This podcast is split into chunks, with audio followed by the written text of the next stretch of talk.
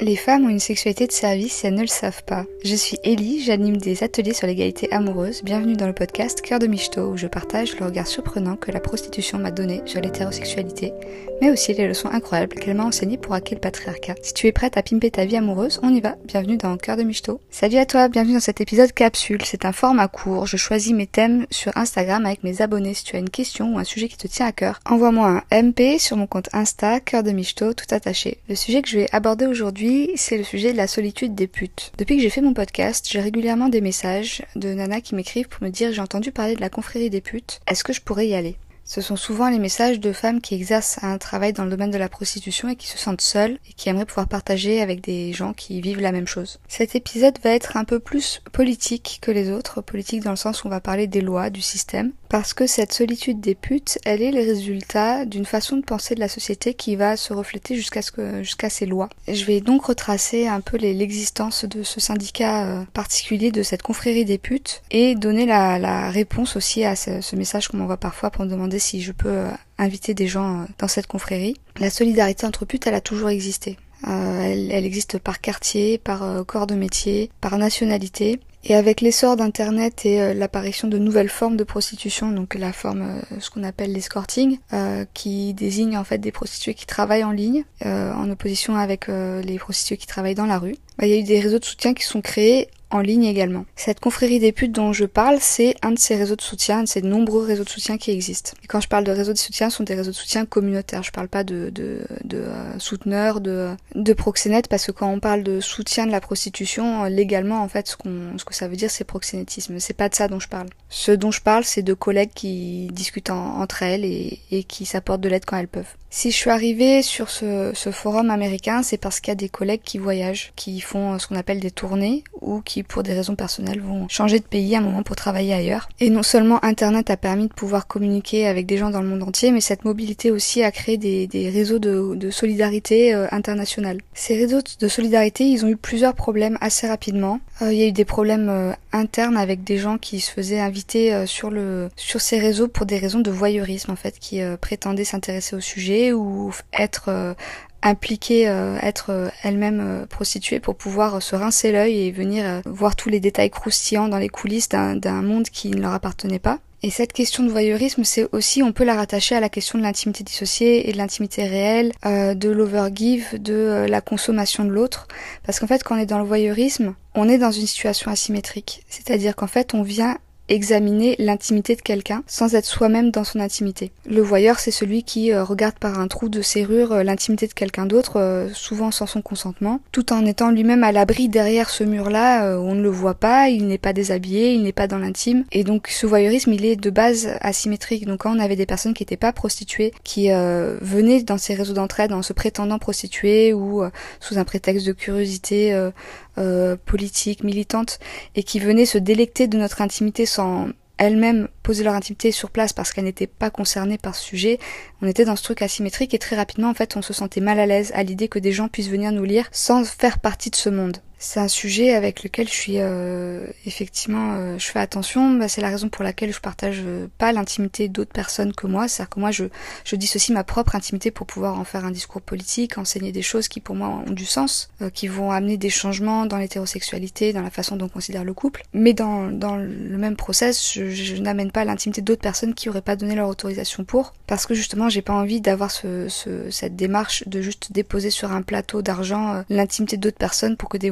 puissent s'en délecter. Donc ces groupes de, soutien, au fur et à mesure qu'il y a eu des histoires comme ça qui ont, émergé, de se rendre compte que telle personne n'était pas vraiment prostituée, que telle personne posait des questions qui étaient vraiment dérangeantes et on finissait par se rendre compte qu'il y avait derrière une espèce d'excitation à découvrir euh, notre intimité euh, de pute, parce que euh, dans, ce réseau d'entraide, en fait, comme on se sentait en sécurité d'être avec quelqu'un qui nous jugerait pas sur ce qu'on faisait, ben, on se permettait de, de, dévoiler des choses qui étaient très intimes, ben on a commencé à avoir des règles, euh, des règles sur qui pouvait rentrer, et notamment sur cette question de on ne laisse pas rentrer quelqu'un euh, qui n'est pas concerné par ce qu'on va raconter parce que dans ce cas-là, en fait, on est dans cette asymétrie. On a également eu des problèmes de clients qui infiltraient euh, des forums de prostituées pareil pour se rincer l'œil en fait. Et puis bien sûr, il y a eu la question légale. Les lois sont différentes d'un pays à l'autre. Globalement, cette société, elle reste plutôt phobe. Cette société, elle considère que vendre une prestation sexuelle, c'est honteux, ça devrait être humilié. La raison derrière cette humiliation de la prostitution, c'est que cette société considère que les femmes devraient le faire gratuitement et donc elle est outrée que certaines femmes ne le fassent pas gratuitement, qu'elles se fassent payer pour. Et en conséquence, le fait qu'on se conforme pas à cette règle qui voudrait que les femmes devraient être les bénévoles, euh, les bénévoles de tout et notamment les bénévoles du cul euh, des, des mecs, eh bien cette société essaye de punir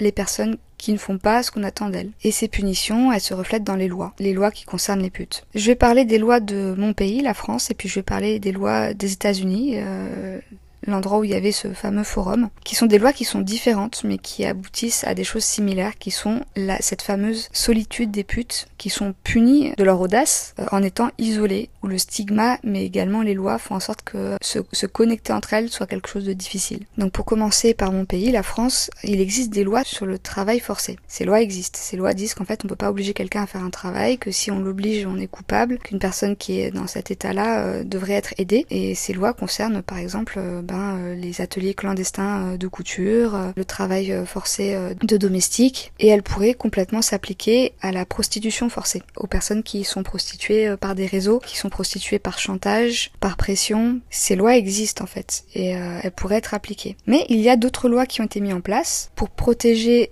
soi-disant les, les, femmes qui étaient prises dans des, dans des réseaux, qui sont les lois sur le proxénétisme, qui interdisent en fait le proxénétisme en appliquant comme définition au proxénétisme toute personne qui aiderait une prostituée avec ou sans retour financier. Il faut savoir qu'entre la loi et les putes, les définitions sont pas les mêmes. Pour une pute, le proxénète, c'est une personne qui va récupérer de l'argent issu de la prostitution, souvent en apportant une aide ou pas forcément. Et on trouve ça malhonnête parce qu'en fait, ce travail demande, c'est tellement quelque chose de pas anodin de dissocier sa, sa sexualité qu'on considère qu'une personne qui le fait devrait le faire en toute liberté pour éviter le risque de traumatisme, mais aussi devrait euh, toucher l'intégralité de la somme générée pour reconnaître euh, la forme particulière de ce travail-là, sa pénibilité en fait. Pas dans le sens où c'est pénible fondamentalement euh, devant du sexe, mais que de dissocier son intimité, c'est quelque chose euh, bah, qui est particulier, qui est difficile, qui est pas anodin. Donc effectivement, en tant que pute, on est choqué quand on voit quelqu'un euh, qui récupère de l'argent par rapport à, à, une passe, sans avoir fait un travail qu'on considère représenter suffisamment de valeur pour mériter cet argent. Ça veut pas dire qu'on reconnaît pas que certains travails pourraient mériter euh, cet argent. Par exemple, on pourrait avoir quelqu'un qui aide pour faire du secrétariat parce qu'on trouve ça pénible, c'est très très chiant le secrétariat. Euh, quelqu'un qui peut aider euh, pour la sécurité. on peut reconnaître cette valeur, mais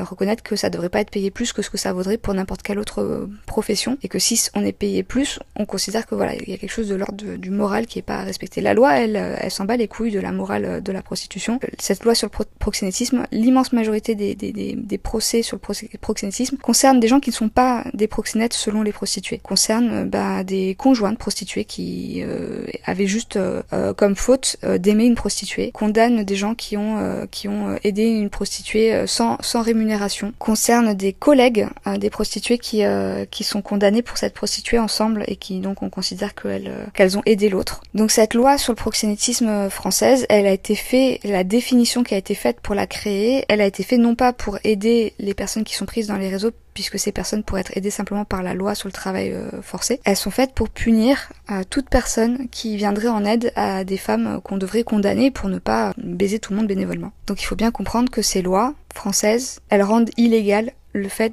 d'être euh, de céder en, tant que communauté. C'est la raison pour laquelle cette confrérie des putes, ben en fait, elle n'est pas française, elle est américaine. Parce que sur le sol français, ce serait ce serait illégal. Mais ce que je n'ai pas raconté dans mon podcast, c'est que par la suite, les lois aux États-Unis ont aussi été modifiées, se sont durcies avec la fameuse loi Fosta-Sesta, qui euh, pénalisait toute plateforme qui pouvait aider n'importe quelle prostituée, qu'elle soit majeure ou non, qu'elle soit volontaire ou non, qu'elle soit bien dans son taf ou non. Cette loi, les prostituées, dès qu'elle a été, euh, dès que le projet a été créées ont très vite vu à quel point ça allait être dévastateur. Elles ont euh, essayé de militer sur le sujet, d'avertir le, grand public de ce qui allait se passer. Et cette loi est passée quand même. Ce qui s'est passé, concrètement, c'est qu'il y a des prostituées qui se sont retrouvées avec la totalité de leur euh, compte en banque euh, saisi et supprimé. Donc cet argent a été récupéré par les banques, par les plateformes, en raison du fait que c'était connecté à de la prostitution pour euh, respecter cette loi Fosta Sesta.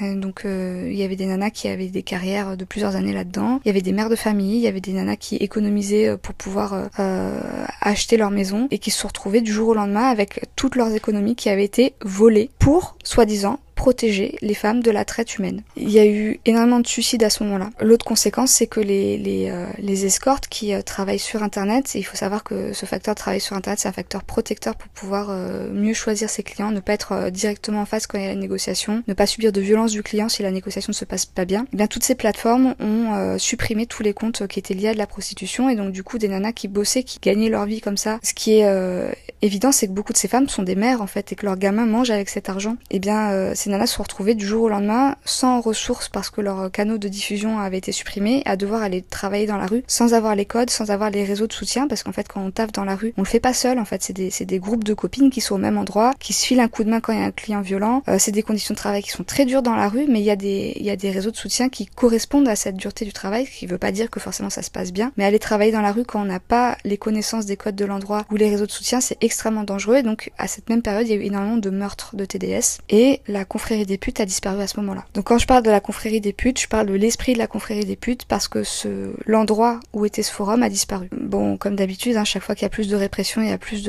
d'organisation et en fait, euh, ce qui s'est passé, c'est qu'il y a un pays dont les lois ne sont pas punitives par rapport aux prostituées, n'essayent pas de les punir, de, de s'organiser entre elles, d'exister, de vouloir juste vivre. Euh, ce pays, c'est la Nouvelle-Zélande. Euh, c'est la Nouvelle-Zélande et ce pays, il a été, euh, il a été extrêmement critiqué pour avoir pris cette décision-là. Parce que il y a d'autres pays qui disent nous on veut bien qu'il y ait de la prostitution, mais on va l'encadrer. Il faut que ce soit dans des bordels, que les nanas soient fichées en tant que prostituées. Donc c'est le cas de l'Allemagne par exemple. Euh, et les prostituées en fait disent mais nous en fait on veut juste avoir le droit de s'organiser entre nous. Il y a beaucoup de prostituées qui sont anarchistes et qui disent mais on n'a pas envie d'avoir de patron parce qu'on considère que notre argent il devrait pas revenir à des gens qui n'ont pas eu à dissocier leur intimité pour l'avoir. Et on aimerait juste pouvoir s'organiser entre nous pour faire des spots où on est ensemble, où on peut s'organiser ensemble pour mutualiser les frais, où on peut euh, se prêter main forte quand il y a besoin. Euh, juste avoir ce droit-là et euh, un des seuls pays où c'est possible, c'est la Nouvelle-Zélande. Donc cette confrérie des putes, légalement, elle ne peut exister actuellement que dans un pays comme la Nouvelle-Zélande. Donc bien évidemment, son nom a changé. Déjà que ça s'appelait pas la confrérie des putes, c'est une traduction imaginaire que j'ai faite euh, du truc. Et euh, les règles sont restées les mêmes.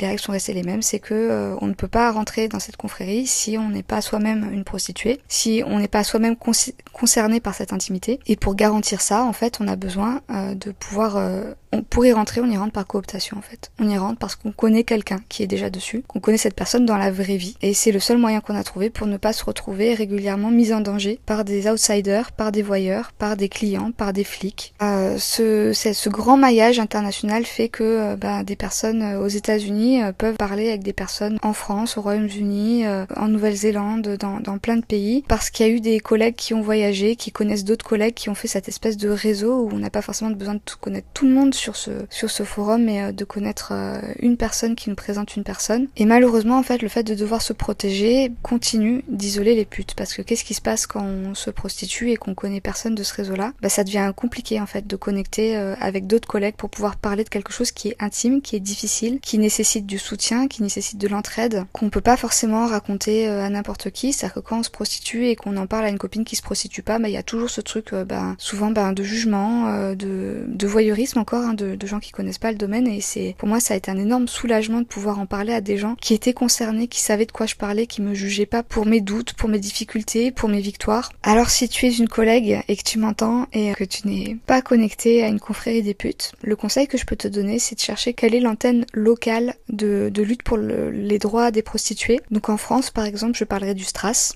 qui, a des qui a des antennes dans, dans plusieurs, euh, plusieurs villes et de les contacter pour savoir euh, s'il y a des collègues qui, qui se voient, s'il y a des s'il y a des événements. Parce qu'en tant que prostituée, on sait ce que c'est que d'être isolé, de pas pouvoir en parler à qui que ce soit et les personnes qui sont dans ces associations communautaires, c'est bien des associations communautaires dont je parle, pas des associations qui concerneraient la prostitution sans être formées de gens qui sont directement concernés parce que effectivement il y a toujours ce décalage, cette distance de gens qui comprennent pas forcément les enjeux. Vraiment des associations communautaires qui sont composé de gens qui, qui sont concernés par le sujet, qui ont exercé ce métier et qui sont très sensibles à cette question de la solitude des putes et euh, qui seront là pour, euh, pour créer du lien, pour briser cet isolement. Et si tu n'es pas une collègue et que tu m'entends et que tu trouves ça révoltant qu'il y ait des lois qui soient là pour nous punir au point de criminaliser le fait qu'on soit juste euh, en train de s'entraider entre potes en tant que personne concernée, eh bien tu peux aussi te, te rapprocher des associations communautaires pour voir quelles sont les actions en cours pour faire changer les lois parce que ces lois elles, elles nous tuent, ces lois elles nous isolent, ces lois, euh, elles participent à la violence euh, de notre quotidien. Je dédie cet épisode à Sugar Jolicoeur qui était euh, un de ces exemples de solidarité internationale, qui était un, un joyau de sororité, qui est malheureusement décédé l'année dernière.